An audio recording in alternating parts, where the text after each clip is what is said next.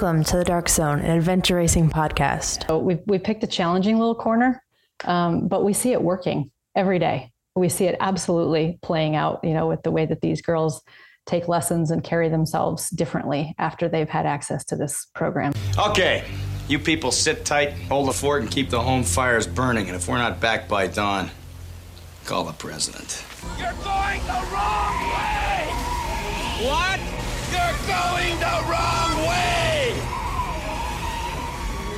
says we're going the wrong way. Oh, he's drunk. How would he know where we're going? Yeah, how would he know? Thank you. Thanks a lot.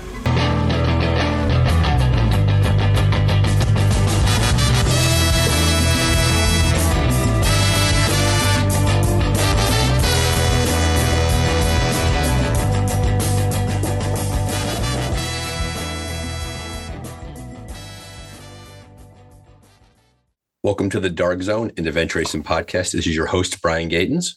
The Dark Zone usually focuses on adventure racing topics and brings racers and race directors and fans on to talk about their work.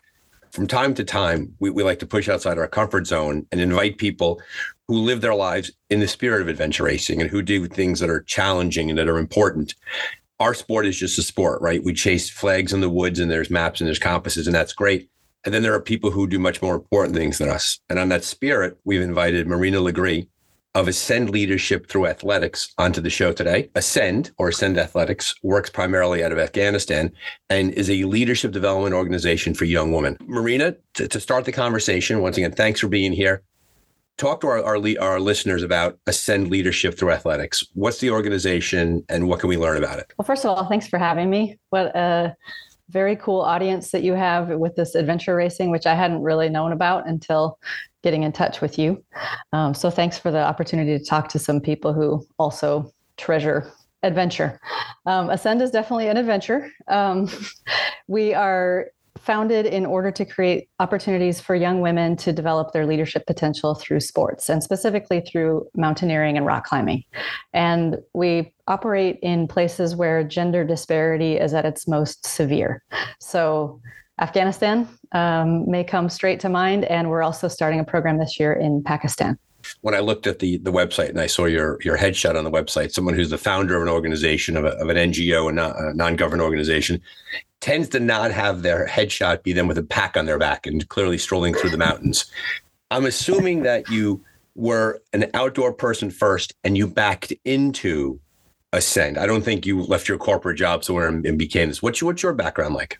Yes, I grew up in Washington State in the Columbia River Gorge. So, and I grew up on a small farm. So outdoor adventure was my thing from birth. Um, my dad used to take me canoeing from before I could even walk, and we, you know, walked around the property taking care of things. And my dad was into running marathons and some other sort of endurance sports, so we watched that growing up. Um, and then I moved overseas pretty early in my career. I wanted to do international development work, and that took me to some interesting places. And along the way, I always found my adventures, but not formally. So I think that's what appeals to me about adventure racing. What an interesting combination of the things that I, at least that I tend to to love to do. And Afghanistan came along. Um, and I've been working there since 2005. And when I when I got there, I was sent to not to Kabul, where most people spend their development careers, but to Badakhshan province, which is in the extreme northeast of the country. And in 2005, there was no pavement in the whole province. It was quite uh, removed and quite rural and full of mountains. And so that that's kind of where the attachment began to that place in that country. And so, so clearly, growing up, you're you were exposed to the outdoors through your family and the Columbia River Gorge. I mean, it's tough to find a more beautiful place in America in which to live.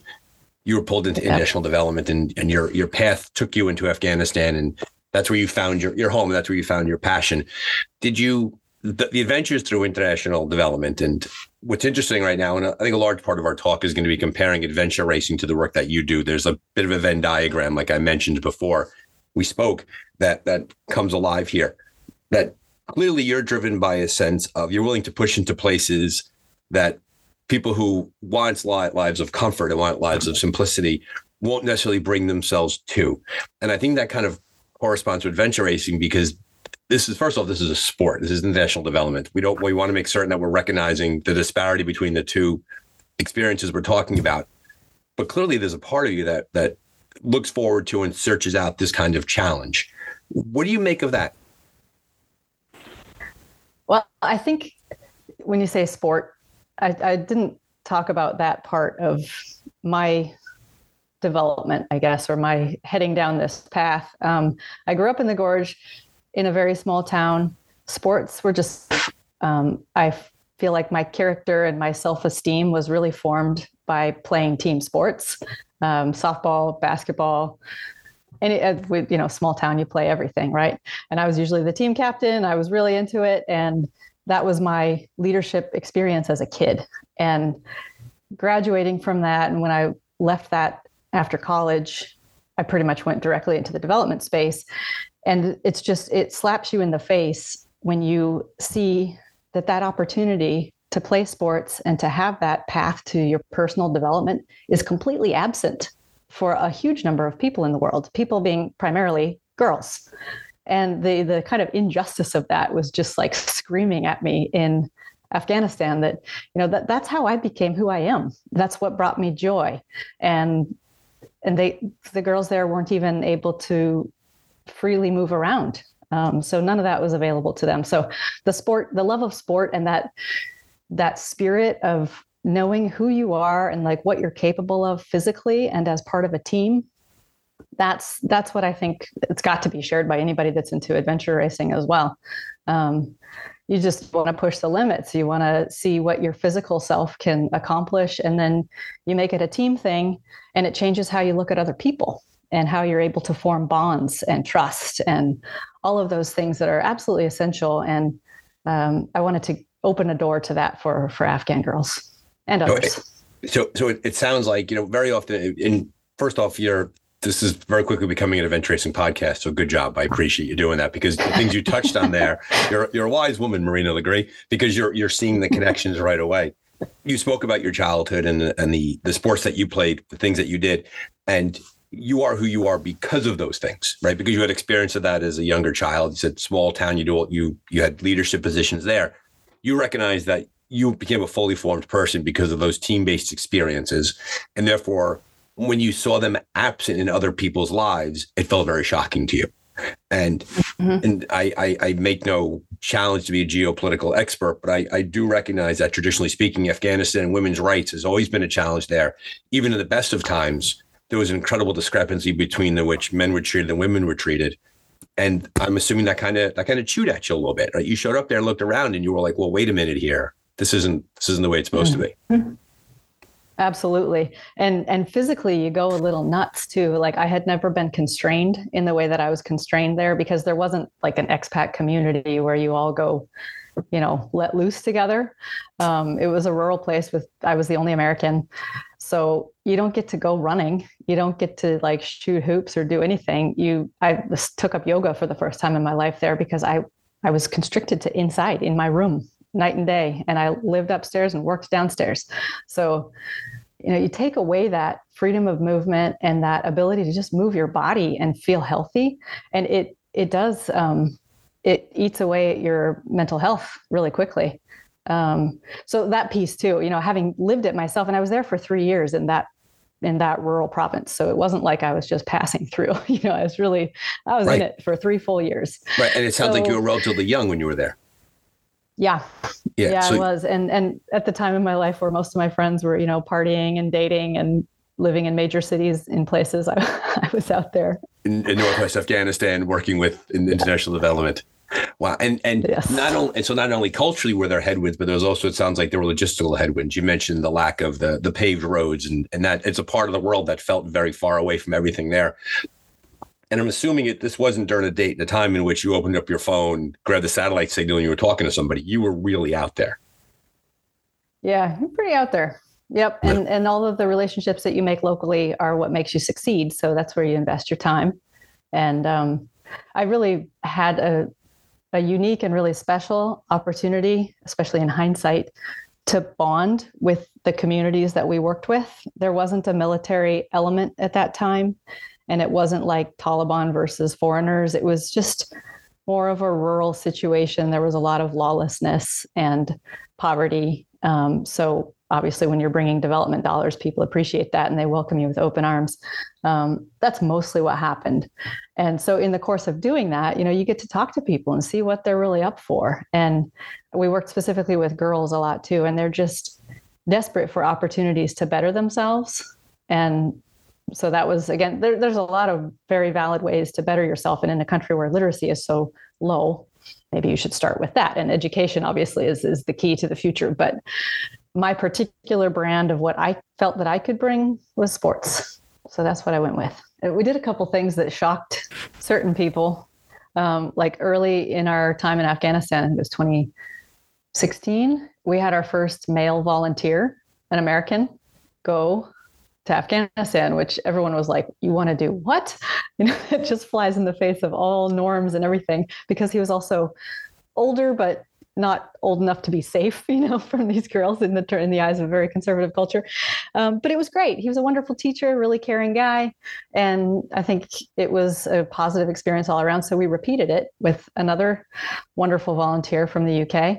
Um, but anyway, having that mixed gender and that exposure and the interactions between the two, it's you you can't never do that. Like you really have to build that into your approach, and especially as we're as we're trying to do deeper work to shift the gender balance, um, the male side of things cannot be ignored. And we'll see what we're able to do in Pakistan. It's it's going to be significantly more open um, to some mixing, and we'll be able to do things like certify rock climbing instructors, women, who can then teach mixed classes and come at it that way, where women will have, you know, world recognized certifications and a skill that's really in demand and respected.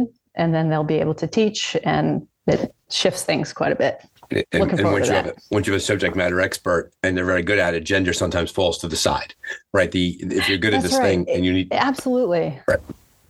It's the skill yeah, that drives it, it. it totally does. People just yeah, people just want to climb and they're not hung up on it, whether it's a boy or a girl that's climbing. And we actually did do that in, Afghanistan. So a lot of times we would have boys, littler boys, but up to like 12, 13, that would come hang out and watch our girls who tended to be 18, 19, 20. Um, and sometimes we let them, you know, harness up and try it, you know, when we had girls there who were safely certified. So then you have, you know, an 18 year old Afghan girl teaching a 12 year old Afghan boy how to climb, and he's having the best day of his life.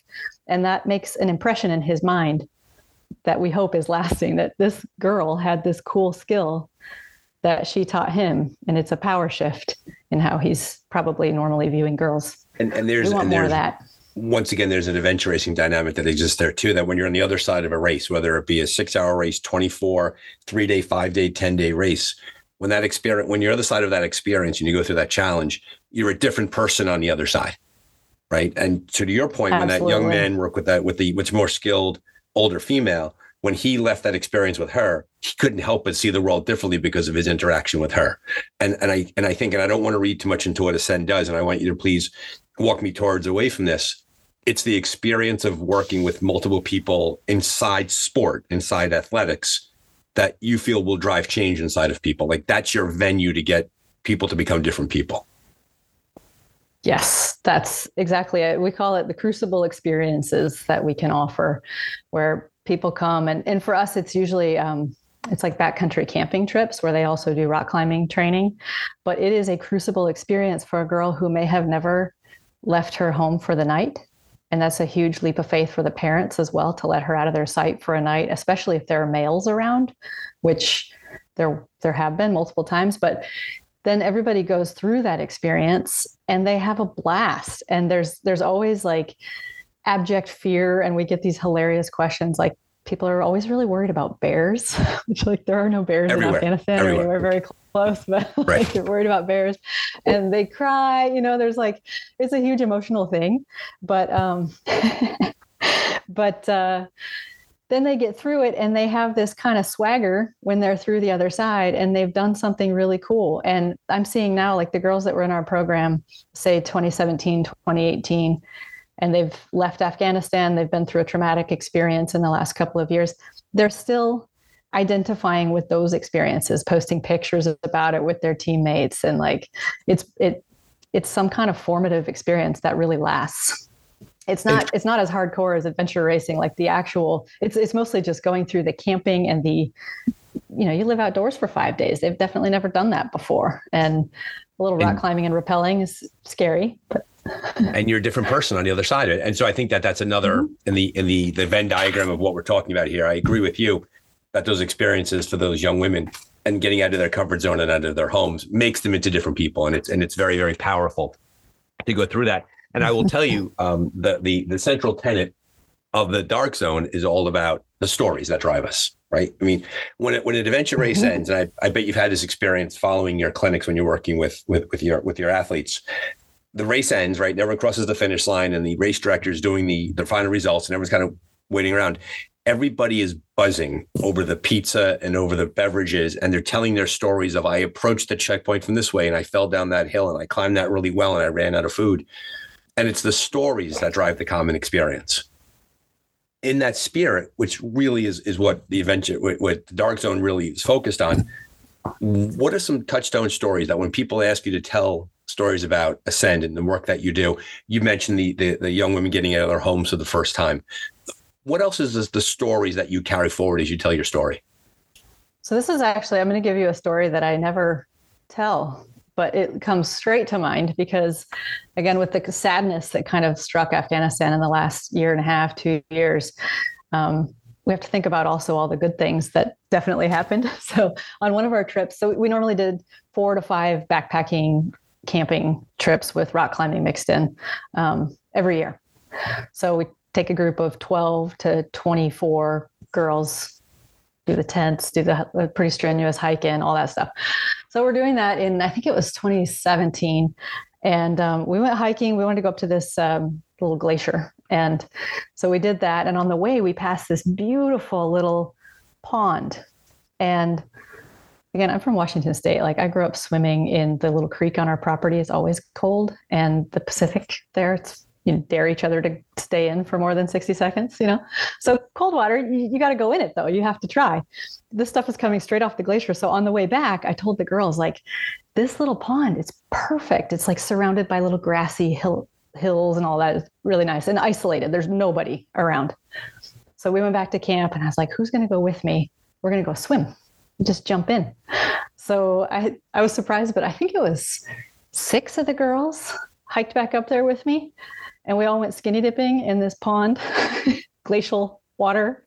And they just had a blast, and so did I. And we were freezing, and we still had, you know, three days to be camping there. But I'll never forget that. Like, again, you just strip away all of the pretenses and the cultural habits and this and that, and everybody just wants to jump in the beautiful pond, And it's, have a great time. and, and when all said and done, it's about it's about kids having fun with adults that they could trust. Right. The fact that you Yep. could accompany them and you could shepherd them literally through that experience and say, listen, and they would never thought of it without you. So you need the adult to be like, hey, I'm going to go do this thing. Who's in with me? And they're like, well, if we trust her, she's doing right. it. Let's go do it.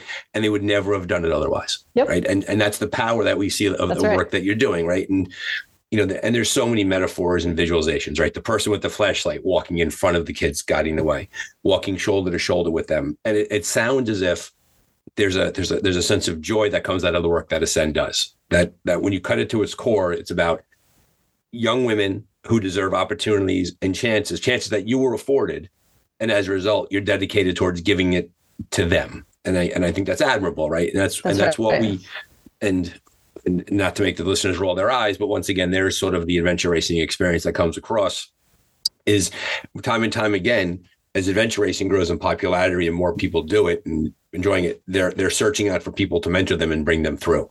And on the Facebook discussion mm-hmm. groups and in the message boards, people are always like, I am new to adventure racing. Can I can I race this? Who could race with me? There's an adventure race teammate finder page. So you're modeling a lot of those human experiences that we see ourselves in our sport. Just people with more experience bringing other people along. Absolutely. If you have just somebody to follow, most people have no trouble giving it a go. you just Right. need somebody to do it. Exactly. Yep. Just get, get out there and go And, do and it. that's that's our value added, I think. Yeah, we just we go with confidence. We push aside the fears and the barriers to it, and we just go. And thankfully we were able to go safely every time. we never had right problems. and it's and it's and and once again too the most important thing that you do in your work is that you just got started like like you didn't the path wasn't clear there was no set plan there wasn't a 10 point plan it was like listen we have we have capital and we have smarts resources we have visas we have paperwork and we're just going to go do this job and, we're and we're figured out along the way. And it sounds like that really was a lot of what you did when you were there. Yeah actually the the first goal there was it was a very basic goal and there wasn't a detailed plan to achieve it but i wanted to train and support the first afghan woman who would climb the highest mountain in the country which is a really high one by the way. It's 24580 feet. So the thing is really big. Right. And uh, it had been climbed in 2009 a couple of afghan men climbed it with some uh, very strong support from some french mountaineers. So that just got me thinking you know it's doable. These guys were not technical climbers at all um, but with the right support they did it. And it was a huge you know moment of pride for a country that really needed some sort of mm-hmm. joy and, mm-hmm. and, pride. So but i also just thought okay if a man can do it so can a woman. Right. Who is and, she where is she? then, let's go get her. exactly and how did that work out? How did that play out for you? Well it so that was 2009 i didn't even spend until 2014 mm-hmm. because well you know in the interim i did a lot of research about the at similar attempts and women climbers around the world. And there's a lot of tokenism that put me off. Um, I didn't want to just, you know, you don't just put a woman on a mountain and crow about it and then then what? What's the point? Right. And what right. is she doing to share that that victory with others? Um, so I didn't want to just have it be about one person. It needed to be, you know, I'm I'm trained in international development, so you need to like think about the larger group and mm-hmm. the larger trends behind it. So then it became starting a nonprofit, which is a much more daunting thing, and making it last, and also making sure that you know there would be one that would summit this mountain, but then there would be every year others following behind. Gotcha. So you didn't want to just have, have one person short rope to the top and say, "Oh, look, we climb, rah rah rah, take your photo, move on." You wanted to create a situation which it was done repeatedly. Exactly. Okay. And where it, anybody that sees what she did sees that she's attached to something meaningful and that she's, you know, reaching out a hand to help the next women come right. after her, not right. not selfishly, you know, promoting herself. Right, right. Sometimes does happen. Yeah, you, you, and you see that in every single sport activity. There's always going to be people who they want to use a certain activity to promote themselves. And adventure racing is not free from that, right? Adventure racing is a human activity, and there will always be bad actors, people who come at it the wrong way and try to take what they can out of it and leave nothing behind. So you're you're, you're spot on there. Um, before we started recording, I, I, indicated to you that I I didn't want to spend um, all of our time talking about the last several years in Afghanistan and what and what life was like for Ascend and life was like for for the young women who access your your program. And and I, I wanted to focus on use the word joy before, right? A lot of good things happened, and it was a in many ways it was wonderful and it's been very challenging, right? And that's just sort of the, the lesson of life, right? It, it's going to be ups and downs, there'll be waves. The, the with with the fall of, of Afghanistan and the rise of the Taliban and the work that you did, there's definitely a story to be told there about how hard Ascend worked to take care of the young women who were under their care. Can you tell us a bit about that?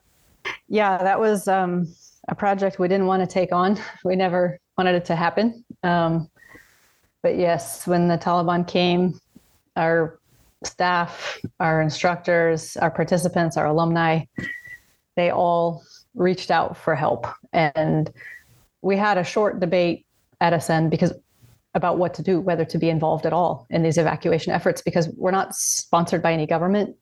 I happen to be American and we're registered in the US, but we don't have any ties to the US government. We're not funded by any government. So nobody owes us visas and you can't evacuate people without putting them somewhere. So and all of those people that you saw on the news getting on the planes had some claim to a visa. Mostly they were former military interpreters or employees of the US government in some way, and they're very large families in most cases.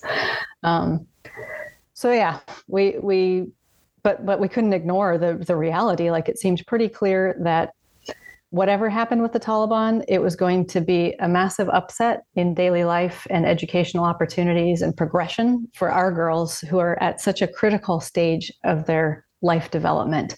We take girls between the ages of 15 and 22. And in hindsight, again, it's been um, it's been a year and a half. Nothing's moved. Like it's only gotten worse. So any girl that's living there, her education has been interrupted. She doesn't know if she's ever going to be educated again. Um, she can't move around freely. So those are massive losses. And also, people just lose hope. So we didn't want that to happen to our girls who we had encouraged down this path of aiming high, you know, be different, claim your space, be you. and they would just be crushed. And even if there was a lot of talk at first about Taliban hunting it down and killing people that were doing things like ascend, and I, that not a lot of that really came to fruition. But what is absolutely true is it's it kills their spirit. It absolutely crushes their soul. I was just going to say that when we, it, everything had to be really fast, right? We knew that it was sort of now or never, and this sympathy and confusion also on the part of a lot of governments and just people around the world, it would last for a little while. Right. So we had to jump in. Right. And we had a couple um, a couple lucky strokes. Like we had a supporter in Ireland who reached out and created a partnership with another supporter. End of the story was that the Irish government gave us 20 visas. And then we had to figure out who we'd give those visas to while we're trying to shuffle people around. We also have um, an Ascend supporter who, actually a few, um, who were in critical places to to rescue people and put them on planes, and it was it was quite dramatic. Um, I'll never be able. And when you use the word rescue, you're not publicly. you're not being hyperbolic. i literally rescue people. Like we have a spot on a plane, and oh, we're going to get you oh. out of here. Yeah, we had a very nasty situation where our country manager, who is Norwegian, um, and like six foot one, I think, blonde hair, blue eyed, talented climber teacher. She needed to get out like immediately. So we were very worried about that. Um, and she attempted on her own to go to the airport and reach the Norwegian forces, which didn't work out well at all. She was assaulted and like at risk of real injury. Um, so one of our supporters literally plucked her out of her place and put her on a plane back to Norway. So, and and also that opened gates for our staff who were able to get on planes. And it was such a dicey game. You know everybody was passing around information about what gate might be open at what moment. And it all happened at you know three in the morning kabul time because you had to avoid the crowds that were making things impossible during the day.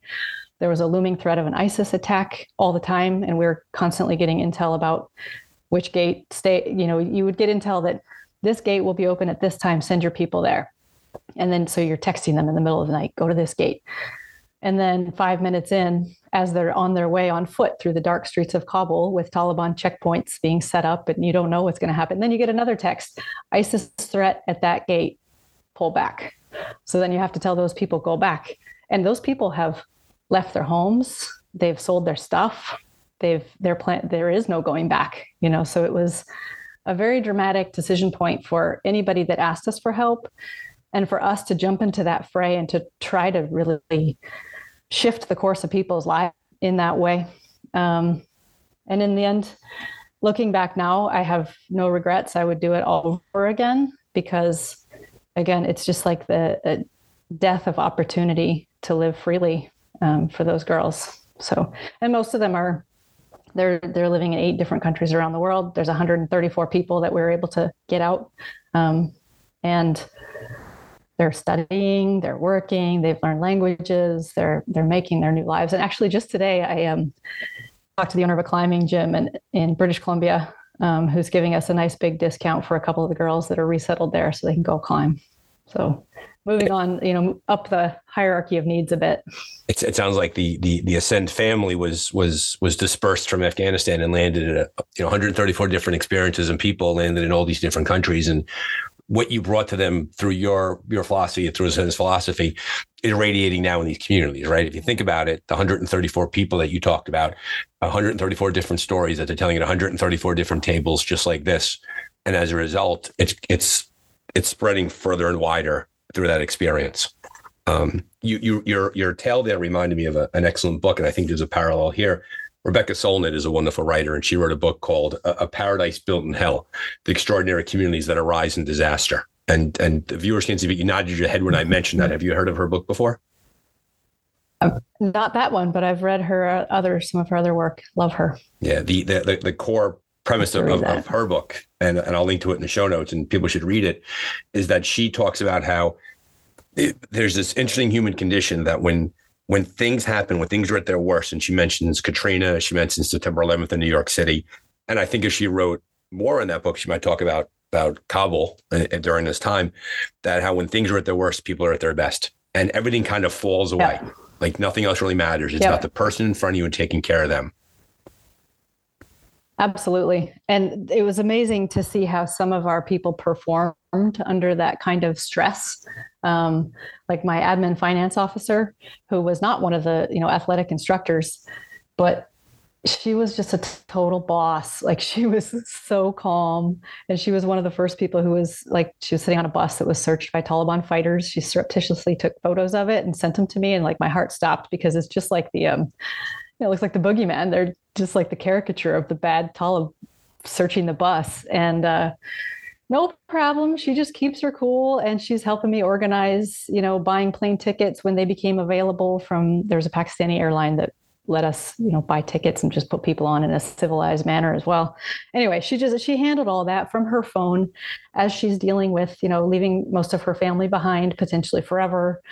She, yeah, just just handled the business. And people people shine sometimes when amazing when right? pressed. people they, they they simply rise to the occasion. And and you know and, yeah. and in the context of your conversation adventure racing means nothing. It means nothing. It's a sport in which people run around in the woods and they find checkpoints. And so to make even a comparison is, is absurd.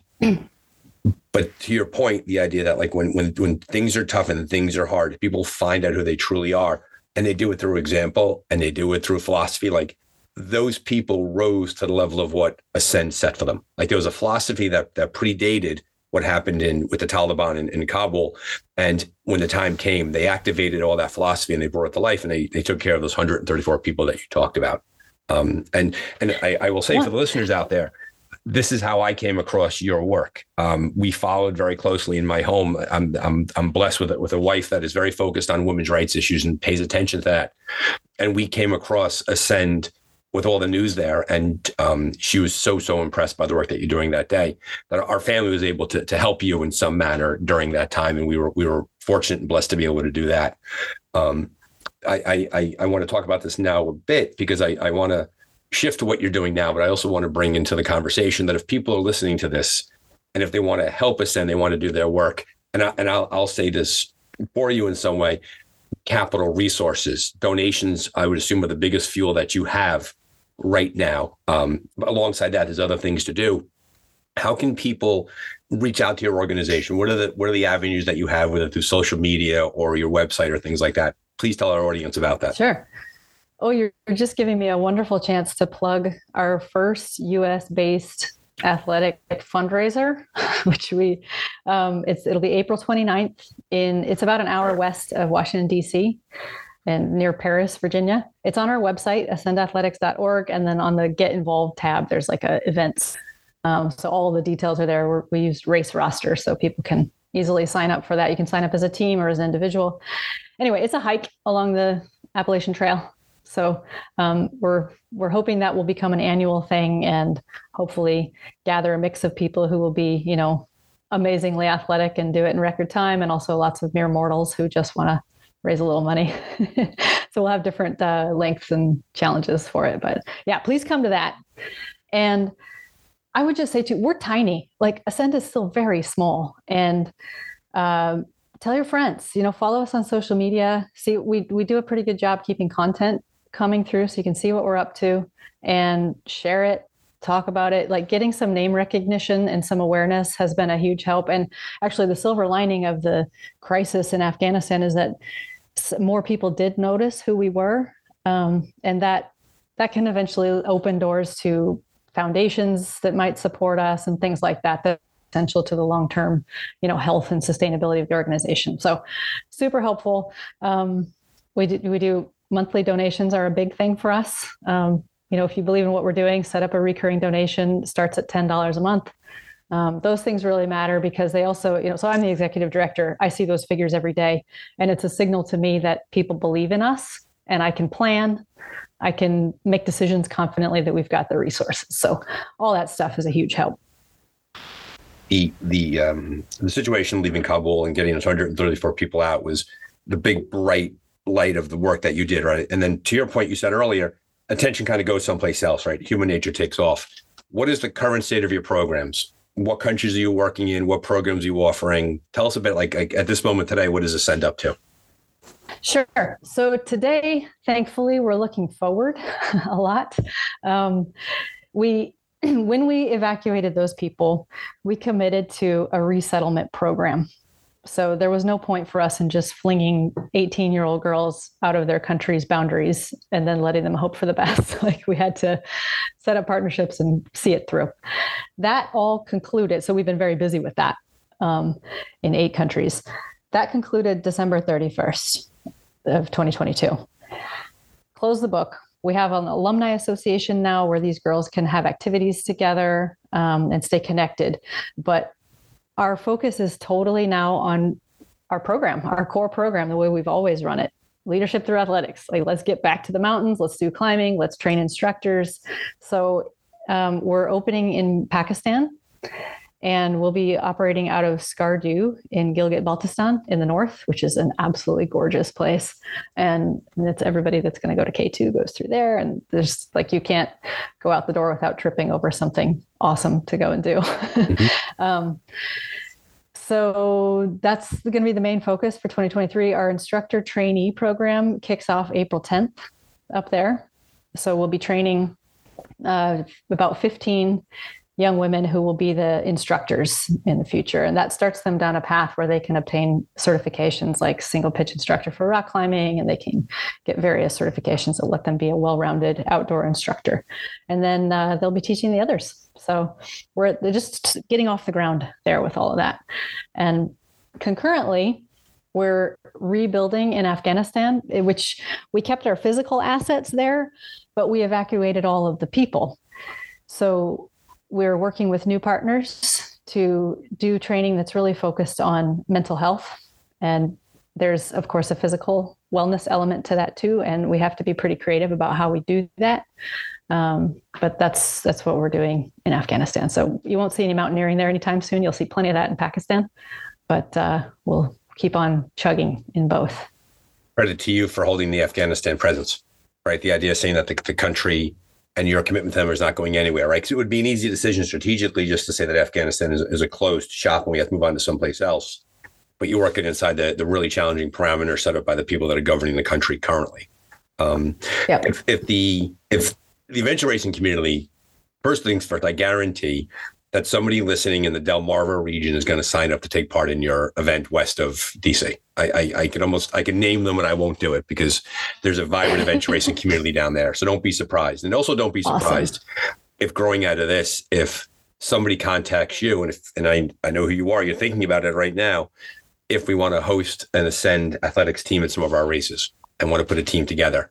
Um, That'd be awesome. That would be fabulous. Yeah. Yes. And you know what I didn't say earlier, you were kind of underselling the adventure racing community for, you know, in comparing with this like enormity of us dealing with this crisis in Afghanistan.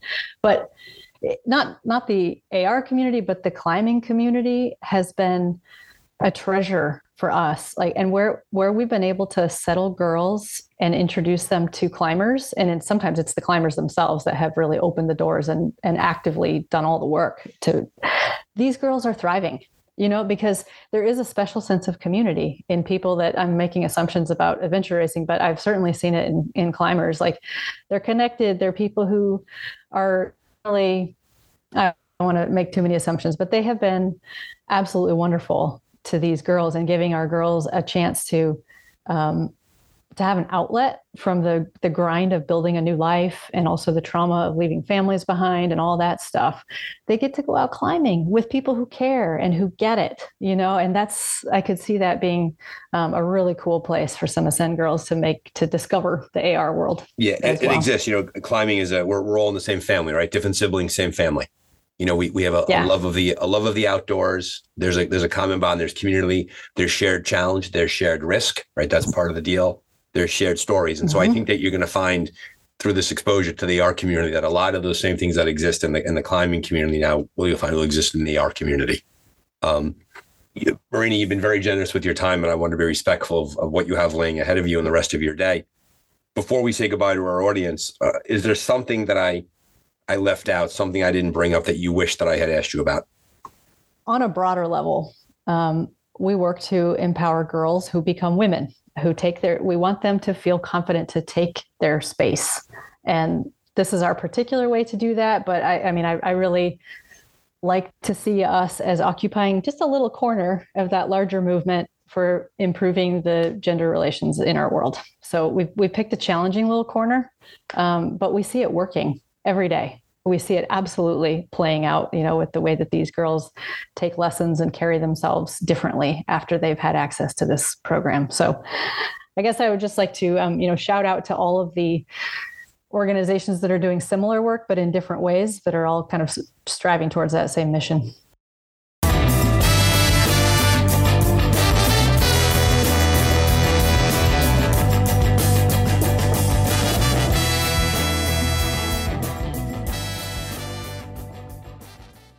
Thank you, Marina, for being on the Dark Zone. We appreciate your time. Thank you for sharing Ascend's story with us. Listeners, be sure to check out the show notes for all the relevant links. We know you have a lot of choice out there in today's podcasting world, and we appreciate you spending time with us. Feel free to send a message to me, Brian at ardarkzone.com. And if you like what you hear, please leave a review or a rating or anything on your streaming platform of choice. Thanks and be safe out there.